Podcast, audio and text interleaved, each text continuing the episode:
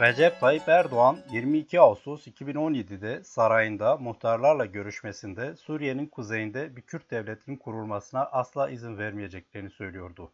Aynı Erdoğan bu açıklamadan yaklaşık bir yıl önce de 2 Eylül 2016'da ise terör koridoru olarak ifade ettiği bir Kürt koridoruna izin vermeyeceklerini açıklamıştı. Erdoğan'ın sözünü ettiği bir Kürt devletinin kurulacağını söylediği bölge Suriye'nin kuzeyi ve doğusunda yer alan Kürdistan'ın Rojava bölgesi. Erdoğan bu açıklamaların gereğini kısmen de olsa yerine getirdi. Kısaca bakalım. Suriye'de Esad'ın liderliğini yaptığı Baas rejimine karşı 2011'de başlayan ayaklanmaların ardından Türkiye'de buradaki gelişmelere doğrudan müdahil olan ülkeler arasındaki yerini aldı. Özgür Suriye Ordusu adı altında Sünni radikal İslamcı grupları bir araya getiren Türkiye, kısa sürede bu güç üzerinden devreye koyacağı vekalet savaşıyla sonuç elde edeceğini varsaydı. Ancak gelişmeler Türkiye'nin istediği gibi olmadı. Suriye rejimi özellikle Rusya ve İran'ın buradaki gelişmelere doğrudan müdahil olmasıyla birlikte ayakta kaldı ve bugüne kadar da varlığını koruyor. Öbür yandan Amerika Birleşik Devletleri de en başından beri bölgedeydi ve aslında o da Türkiye'nin desteklediği grupları destekliyordu. Bunlardan başka bir de Kürt güçleri vardı. PYD-YPG liderliğinde 2011'in Temmuz ayında Kürtlerin yoğun yaşadığı kuzeydeki kentlerde yani Kürdistan'ın Rojava bölgesinde özellik ilan edildi. Kürt güçleri askeri, siyasi ve sosyal olarak kısa sürede örgütlendi ve bugüne kadar da en istikrarlı ve direngen güçlerin başında geliyor. 2014'ten itibaren Suriye'deki çatışmalı denkleme Irak-Şam İslam Devleti adındaki barbar terör örgütü IŞİD'de dahil oldu. Kısa sürede Irak ve Suriye'de Musul ve Rakka dahil birçok büyük ve petrol kaynakları bakımından önemli olan kentleri kontrolü altına alan IŞİD en çok da Kürtlerle çatıştı. Irak'ta Bağdat'a gitmek yerine Kürdistan bölgesel yönetiminin denetimindeki kentlere saldıran, başkent Erbil'in kaplarına kadar ilerleyen ve bütün bu saldırılarda binlerce Kürdü katleden IŞİD, özellikle de Şengal'daki Ezidi Kürtlere karşı soykırım gerçekleştirdi. Irak'ın ardından Suriye'de de her geçen gün yeni kentleri kontrolü altına alan IŞİD, burada da rejimin başkenti Şam'a ilerlemek yerine Kürtlerin kontrol ettiği kentlere saldırdı. Özellikle Rakka'dan sonra Kobani kentine yönelik düzenlediği saldırılar epey gündeme oturdu. Çünkü buradaki çetin savaş Suriye'deki gelişmeler açısından kritik bir dönem oldu. Sonuç itibariyle Kürt güçlerin barbar işi terörüne karşı aylarca süren direnişi, Amerika Birleşik Devletleri öncülüğündeki IŞİD karşıtı uluslararası koalisyonun desteğiyle Kobani'de zaferle sonuçlandı ve bu tarihten itibaren IŞİD, Kürt güçlere karşı sürekli olarak gerilemek durumunda kaldı. En son Raqqa kentinin de düşmesiyle birlikte IŞİD efsanesi büyük oranda söndü. Ancak tamamen bitti denemez hala da varlığını ve özellikle de Kürtlere yönelik tehdidini devam ettiriyor. Kobani'de Kürt güçlerin IŞİD'e karşı direnişi devam ederken Tayyip Erdoğan, Kobani'nin hemen yanı başındaki Antep'te Kobani düştü düşecek açıklamasını yapmış ve Kürt güçlerinin olası yenilgisinden duyduğu memnuniyeti bu şekilde dile getirmişti. Ancak sevinci kursağında kaldı. Çünkü bu kez de işler istediği gibi gitmemişti. İşler bu kez de istediği gibi gitmedi derken tam olarak şunu kastediyorum. Türkiye, Suriye'deki iç savaşın başından beri çeşitli silahlı gruplar vasıtasıyla bir tür vekalet savaşı veriyordu. Bu gruplar son derece dikkat çekicidir. Her ne kadar Türkiye, Özgür Suriye Ordusu adı altında bu grupları bir araya getirmeye ve böylelikle bunlara meşruiyet kazandırmaya çalışmışsa da bir gerçek çok netti. Bu gruplar dünyanın pek çok devleti yani Türkiye'nin batılı müttefikleri tarafından terör örgütü kabul edilmiş cihatçı örgütlerdi. Ayrıca Türkiye'nin bizzat himaye ettiği ve her türlü desteği verdiği Özgür Suriye ordusundan başka El-Kaide ve daha sonra bununla bağlantılı olan El-Nusra yine El-Kaide'den türeyen IŞİD gibi örgütler de vardı ve bu örgütler de Özgür Suriye ordusu gibi Türkiye tarafından himaye ediliyorlardı. Pek çok kez ortaya çıktığı gibi bu barbar örgütlerin temsilcileri Türkiye'deydiler. Bu örgütlere militan akışı Türkiye üzerinden sağlanıyordu. Bu örgütlerin finans kaynakları Türkiye'deydi silah ve mühimmat da Türkiye'den gidiyordu. Nihayetinde Türkiye'nin bu örgütlere desteği ve bunlar aracılığıyla Suriye'de yürüttüğü savaşın iki temel hedefi vardı. Birincisi elbette Suriye'deki Esad rejimini devirip bunun yerine Sünni İslamcı ya da cihatçı grupları iktidara taşımaktı. İkincisi ise Kürtlerin Suriye'de elde ettiği kazanımları ortadan kaldırmaktı. Suriye rejimiyle ilgili gelişmeler Türkiye'nin beklentilerinin aksine gelişti. Hala da durum öyle. Türkiye bütün vekalet savaşlarına rağmen istediği sonuçları elde edemedi. Ancak Kürtlerle ilgili ise durum biraz farklı. IŞİD ve El-Kaide ile bunlarla bağlantılı grupların Suriye'de en fazla saldırdığı ve çatıştığı kesim denilebilir ki Kürtlerdir. Özellikle de 2015'ten bu yana yani Erdoğan yönetimindeki Türkiye Cumhuriyeti'nin Kuzey Kürdistan'daki Kürt meselesini yeniden geleneksel şiddet yöntemleriyle halletmeye kalkıştığı dönemden bu yana benzer bir yaklaşım Suriye'deki Kürtlere karşı da ortaya çıktı. Suriye rejimini deviremeyen Türkiye aksine bir de Kürtlerin yarı devlet halindeki varlığıyla karşı karşıya gelmişti ve elbette Türkiye bu gelişmeleri doğrudan Türkçü devlet yapısına ve varlığına tehdit olarak algıladı. Erdoğan'ın başlarken aktardığım sözlerin nedeni de tam olarak buydu. Erdoğan önceleri cihatçı terör örgütleri aracılığıyla Kürtlere karşı bir vekalet savaşını yürürlüğe koydu. IŞİD'in 2014'teki Kobani saldırısı da bundan ayrı değildi. Ancak her türlü desteğine rağmen bu cihatçı örgütler rejime karşı olduğu gibi Kürt güçlere karşı da başarılı olamadı. Dolayısıyla IŞİD'in 2014'teki Kobani saldırısı ve sonrasında yaşadığı yenilgi bu vekalet savaşının da bir noktada artık terk edilmesi anlamına geliyordu. Üstelik Kürt örgütler Kobani'deki direnişin ardından IŞİD'e karşı verdikleri başarılı mücadeleyle uluslararası toplumun dikkatini de çekmiş ve ABD başta olmak üzere pek çok batılı devlet tarafından müttefik kabul edilmişti. Arzuladığının tam tersine olan bütün bu gelişmeler üzerine Türkiye bu kez bizzat kendisi sahaya inmeye karar verdi. Türkiye ilk askeri operasyonunu görünürde IŞİD'in kontrolünde bulunan Elbap Cerablus bölgesine yaptı. Eylül 2016'daki bu operasyonun esas hedefi esasında Erdoğan'ın bizzat dile getirdiği gibi Türkiye sınırı boyunca uzanan Suriye'nin kuzeyinde herhangi bir Kürt oluşumunun yani Güney Kürdistan'daki gibi bir oluşumun ortaya çıkmasını engellemekti. Çünkü PYD, YPG, SDG güçleri Irak sınırından Türkiye'nin Hatay sınırına kadar olan bölgeyi neredeyse tamamen kontrol etmek üzereydi. Afrin ile Kobani kentleri arasında kalan Cerablus Elbap bölgesini de IŞİD'den alarak sınır hattının tamamını kontrol etmeye hazırlanan PYD, SDG güçlerinden önce Türkiye davrandı. Ve böylece Erdoğan'ın ifadesiyle Kürt koridorunun oluşması bu noktada engellenmişti. Daha sonra 2018'in Ocak ve Mart ayları arasında Afrin'e yönelik bir sınır ötesi kara ve hava operasyonu başlatıldı. Rusya ile kurduğu işbirliğinin neticesinde Türkiye bu kenti işgal etti ve bizzat denetlediği şekliyle El-Kaide bağlantılı gruplara teslim etti. Aradan geçen yıllara bakıldığında işgalin neticesinde her türlü talan söz konusu oldu ve kent nüfusunun yaklaşık %90'ını oluşturan Kürtlerden arındırıldı. Yani Kürtsüzleştirildi. Ekim 2019'da ise bu kez Türkiye Serikani kentine yönelik bir başka operasyona girişti. Bu kez de ABD Başkanı Donald Trump'ın onayını alan Türkiye, ağır bombardıman sonucunda burayı da işgal ederek denetlediği cihatçı grupları yerleştirdi.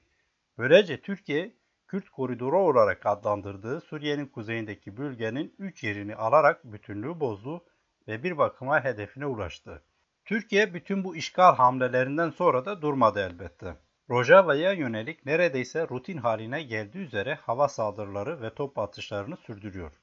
Ve Erdoğan 23 Mayıs 2022'de Rojava'ya dönük daha kapsamlı işgal planını devreye koymaya hazırlandıklarını açıkladı. Bu yeni girişim Rusya'nın Ukrayna Savaşı ve NATO'nun genişleme çabaları sonrasında gündeme geldi. Erdoğan bu iki önemli uluslararası gelişmeyi fırsata çevirmek istiyor. NATO ülkelerinin Rusya'ya yönelik ağır ambargo kampanyasına dahil olmayan, hem Rusya hem de Ukrayna ile ilişkilerini sürdürmeye devam eden ve böylece kendince olup bitenlerden karlı çıkmaya çalışan Türkiye, bir bakıma üyesi olduğu NATO'nun politikalarına aykırı davranmakla yetinmedi.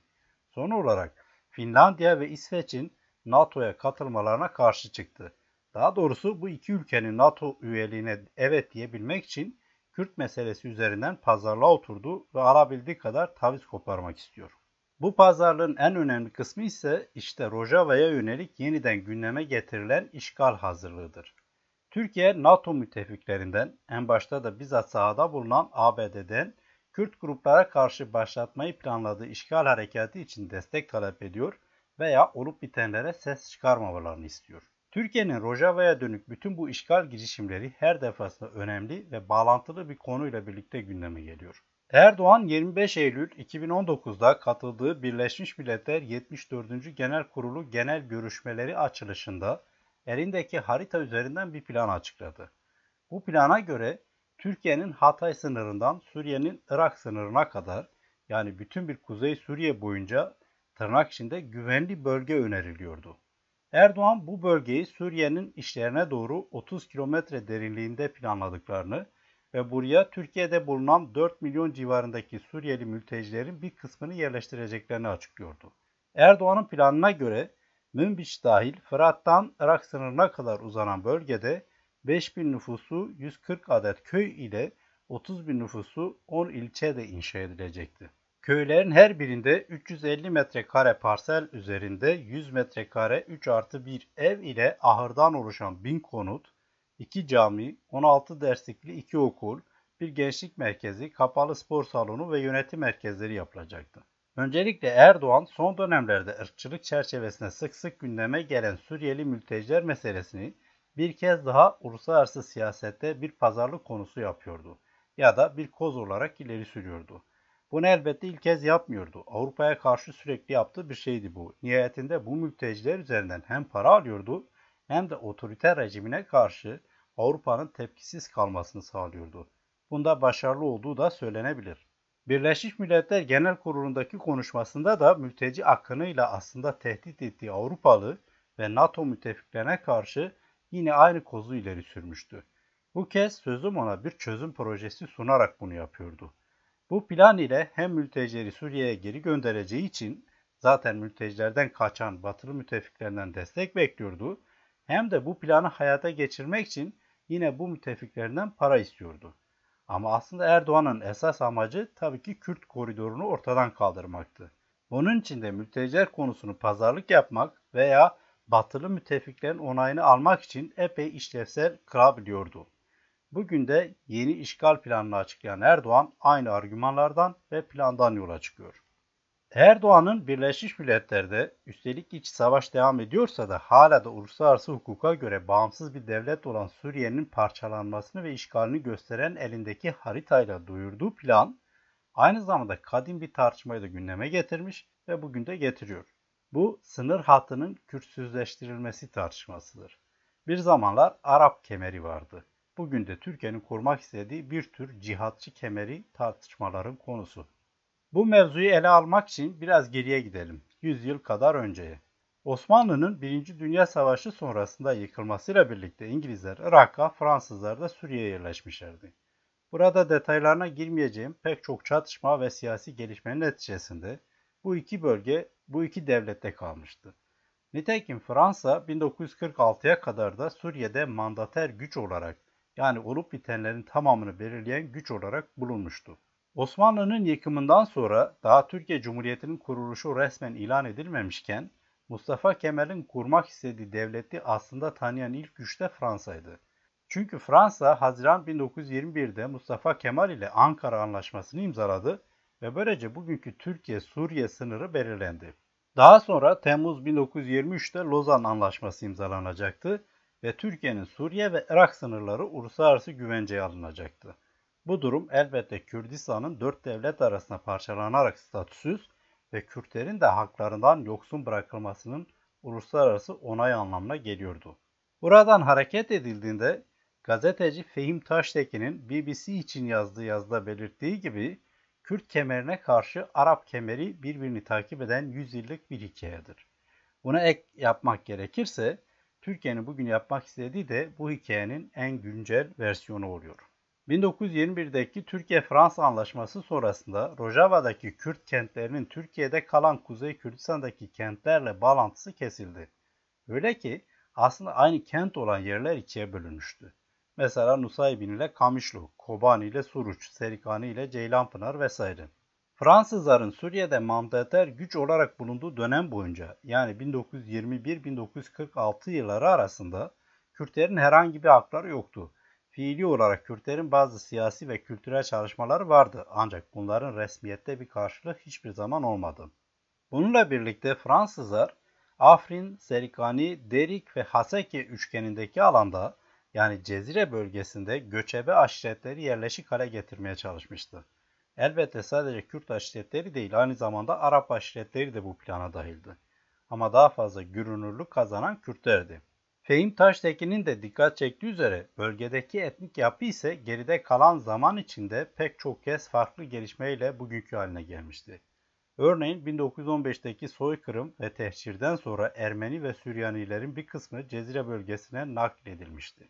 Diğer bir gelişme de 1925 Şeyh Said isyanı ve 1926-31 aralığındaki Ağrı isyanının ardından yaşanan Kürt göçü Cezire'deki Kürt karakterini iyice güçlendirmişti.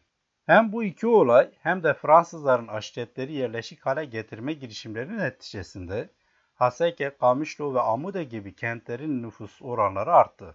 Taştekin'in aktardığına göre 1927'ye kadar bölgede 45 Kürt yerleşimi varken 1939'a gelindiğinde Kürt yoğunluklu yerleşim sayısı 700'ü geçti. 1937'deki Fransız sayımına göre Cezire bölgesinde 82 bin Kürt, 42 bin Arap, 32 bin Hristiyan yani Süryani, Ermeni, Keldani yaşıyordu. 1943'teki Fransız kayıtlarına göre sayıları 220 bini bulan Kürtlerin genel nüfusa oranı %8 civarıydı. Kürtlerin yaklaşık 22 bini ise Türkiye'den iltica edenlerdi. Daha sonra Suriye Devleti'nin yaptığı nüfus sayım örneklerine göre ise 1962'de Cezire bölgesindeki nüfusun 340 bine çıktığı belirleniyordu. Bu artış oranı çoğunlukla Kürt nüfus lehineydi elbette. Bu veriler Suriye'deki Arap milliyetçilerini ki önemli oranda Fransızların desteklediği ve iktidara getirdiği Arap milliyetçilerini rahatsız ediyordu. Araplar Kürt nüfusundaki hareketlilik ve ekonomik alanda edindiklerinden rahatsızdı. Fehim Taştekin 1920'lerde ve sonrasında Suriye basınının binlerce Kürdün Türkiye'den siyasi nedenlerle Cezire bölgesine geçmelerini Filistin topraklarına Yahudilerin yerleştirilmesiyle kıyaslandığını aktarıyor. Gerçekten de David McDowell'in de dikkat çektiği gibi Arap milliyetçiliğini besleyen antisemitizm veya Yahudi-İsrail karşıtlığı Suriye'de Kürt düşmanlığını körükleyen bir başka araç olarak devreye konulmuştu. McDowell'in ifadeleriyle Kürt tehdidine karşı Arapçılığı savunan yaygın bir anti-Kürt kampanya başlatıldı. Kampanyada Kürt milliyetçiliğinin Siyonizm ve Batı entrikaları ile bağlantılı olduğu ima ediliyordu. Açıkçası imadan daha fazlasının söz konusu olduğunu söylemek ve bu vesileyle Kürt karşıtı bütün bölge milliyetçiliklerinin aynı argümanlardan beslendiğini de eklemek gerekiyor. Söz konusu dönemin anlaşılması için bir örnek de şöyleydi. 1938'de El Kaps gazetesi Kamışlı'da ekonomik alanda da etkinlik kazanan Kürt nüfusundan yakınarak şöyle diyordu. Suriyeliler Cezire'nin kıymetini idrak edemezlerse Cezire başkalarında olacak. Oysa burası başkası denilen Kürtlerin ana yurdu Kürdistan'dı ve Kürtlere rağmen yapılan anlaşmayla Suriye diye sonradan türeme bir devlete devredilmişti. Fransız mandasının resmen sona erdiği 1946 ile Esad rejiminin devamcısı olduğu Baas rejiminin iktidara geldiği 1963 yılları arasında Suriye'nin Kürt siyasetini özetlemek gerekirse David McDowell şöyle yazıyor. Suriye başbakanlarından Edip Şişakli kısmi Kürt kökenine rağmen homojen bir Arap-Müslüman devleti yaratmakta kararlıydı. Kürtler, Suriyeliler ve Ermeniler örneğin oteller, kafeler ve sinemalarda yalnız Arapça isimler verilmesi, açık toplantılarda, festivallerde veya kutlamalarda sadece Arapçanın konuşulabilmesi ve azınlık organizasyonlarının tüm komitelerinde Müslümanların gayrimüslimlerle eşit sayıda koltuğa sahip olması şeklindeki bir dizi kararnamenin yabancılaştırıcı etkileri kısa zamanda hissettiler. Şişakli'nin 1954'te devrilmesinden sonra yavaşça daha açık bir Kürt karşıtı tepki oluşmaya başladı. İşte bu şekilde yıllar içinde tıpkı Türkiye, İran ve Irak'ta olduğu gibi Kürt düşmanlığı üzerinden şekillenen Suriye'deki Arap milliyetçiliği 1960'lara gelindiğinde Kürtlere karşı kalıcı bir tedbir oluşturmaya niyetlendi. Bu tedbir yıllardır bilindiği haliyle Arap kemeriydi. Yani Arap milliyetçileri de sözüm ona Kürt kemerine karşı Suriye'ye ait olan toprakları kaybetmemek veya buradaki zenginlikleri Kürtlere kaptırmamak için Arap kemerine başvuruyordu. Gazeteci Fehim Taştekin'in aktardığı biçimiyle Cezire bölgesi Suriye'deki tahıl üretiminin %40'ını, pamuk ve mısır üretiminin %80'ini gerçekleştiren, petrol yataklarının bulunmasıyla daha da kıymete binen bir bölgeydi. Ve bu veriler Arap kemerinin neden hayata geçirilmek istendiğini açıklayan önemli verilerdir. Ancak mesele sadece ekonomik nedenlerden de kaynaklanmıyordu. Ekonominin Araplaştırılmasını da içeren daha kapsamlı bir milliyetçi strateji devredeydi. Bu nedenle Kasım 1963'te Haseki Emniyet Müdürü Teğmen Muhammed Talap Hilal tarafından hazırlanan bir rapor, izlenen politikanın anlaşması açısından önemlidir. Şöyle yazılıyor raporda. Cezire'de alarm zilleri çalıyor ve Arap vicdanını bu bölgeyi kurtarmaya, onu tarihin yüz karası tüm bu kötü insanlardan temizlemeye çağırıyor. Çünkü coğrafi konumu gereği Cezire, Arap topraklarındaki diğer vilayetlerin yanı sıra tüm gelir kaynaklarını ve zenginliklerini sunmaktadır. Kürt sorunu Kürtlerin artık örgütlenmeye başladıkları günümüzde yalnızca Arap ulusunun vücudunda gelişen ve gelişmiş olan habis bir urdur. Bunun tek ilacı onları kesip atmaktır. Raporunda söz konusu ettiği habis uru kesip atmak için tedbirlerin geliştirilmesini isteyen Hilal'in önerileri ise şöyleydi. Kürtlerin topraklarından çıkarılması, onlara eğitim hakkının verilmemesi, teçhil ya da cahilleştirme, Kürtleri eğitim kurumlarından yoksun bırakılması, Arap dilini bilmeyen herkesi vatandaşlık haklarından mahrum bırakma, aranan Kürtlerin Türkiye'ye geri gönderilmesi, istihdam fırsatlarının geri çevrilmesi, Kürt karşıtı bir propaganda kampanyası, yerel Kürt ulemalarının Arap olanlarla değiştirilmesi, Kürt toplumu içinde böl ve yönet politikası uygulanması, Kürt bölgelerine Arapların yerleştirilmesi, Türkiye sınırı boyunca Arap bir emniyet şeridinin kurulması, Arap yerleşimciler için kolektif çiftliklerin kurulması, Arap olmayanlara oy verme ve iş kurma hakkının verilmemesi, bölgede yaşamak isteyen Arap olmayan kişilerin Suriye vatandaşlarına kabul edilmemesi. Haseki Emniyet Müdürü Teğmen Muhammed Talap Hilal'in Kürt raporunda önerilen hususlar bu şekildeydi. Araplaştırmayı amaçlayan bu belge, yoğunlukla 1925-1940 yılları arasında Türkiye'de Kürtlerin Türkleştirilmesi amacını taşıyan çok sayıdaki devlet belgesi ve raporuyla benzerlikler içerir. Eminim sizin de dikkatinizi çekmiştir. Ve bu dönemde Türkiye'de açığa çıkan korkunç uygulamalara benzer sonuçlar ürettiğini de söylemek mümkün. Bu Araplaştırma kampanyası çerçevesinde Cezire bölgesine Arapları yerleştirme siyasetinin bir uzantısı olarak 5 Ekim 1962'de Haseki vilayetinde nüfus sayımı yapıldı. 1945'ten önce Suriye'de olduğunu ispat etmeyen Kürtler ecanip yani yabancı sayıldı. Sayıma katılmayanlar da maktumin yani kayıt dışı diye kaydedildi. Bu şekilde 120 bin Kürt vatandaşlık haklarından mahrum bırakıldı. Hatta annelerinin Suriye vatandaşı olduğu kanıtlanmış olsa bile Suriye vatandaşı olmayan erkeklerin çocukları ve torunlarının da vatandaşlıklarına son verildi. Bu rakam yani vatandaşlıktan çıkarılan 120 bin kişi Kürt nüfusunun %20'sine tekabül ediyordu. Bu plan çerçevesinde başta ekonomi olmak üzere her alanda politikalar hayata geçirilmeye başlandı. Fehim Taştekin şöyle yazıyor. 1969'da toprak reformu çerçevesinde Suriye genelinde 1 milyon 374 bin hektar arazi kamulaştırılırken uygulamadan en fazla Kürt bölgeleri etkilendi. Serikani'den Irak sınırına doğru 280 kilometrelik şeritte 10-15 kilometre genişliğinde bir alanda 332 köyde yaşayan 140 bin Kürdün bölgeden çıkarılması ve yerlerine Arapların yerleştirilmesi öngörülmüştü. Bu plan 1973'e kadar uygulanmadı. Tapka Barajı'nın inşasının ardından 1973'ten 75'e kadar söz konusu şeritte 41 model çiftlik köy inşa edildi. Raqqa taraflarında da 15 köy kuruldu. Toprakları baraj sularının altında kalan 4000 Arap aile bu iki bölgedeki çiftliklere yerleştirildi. Çiftliklerden her birinde 150-200 ev vardı.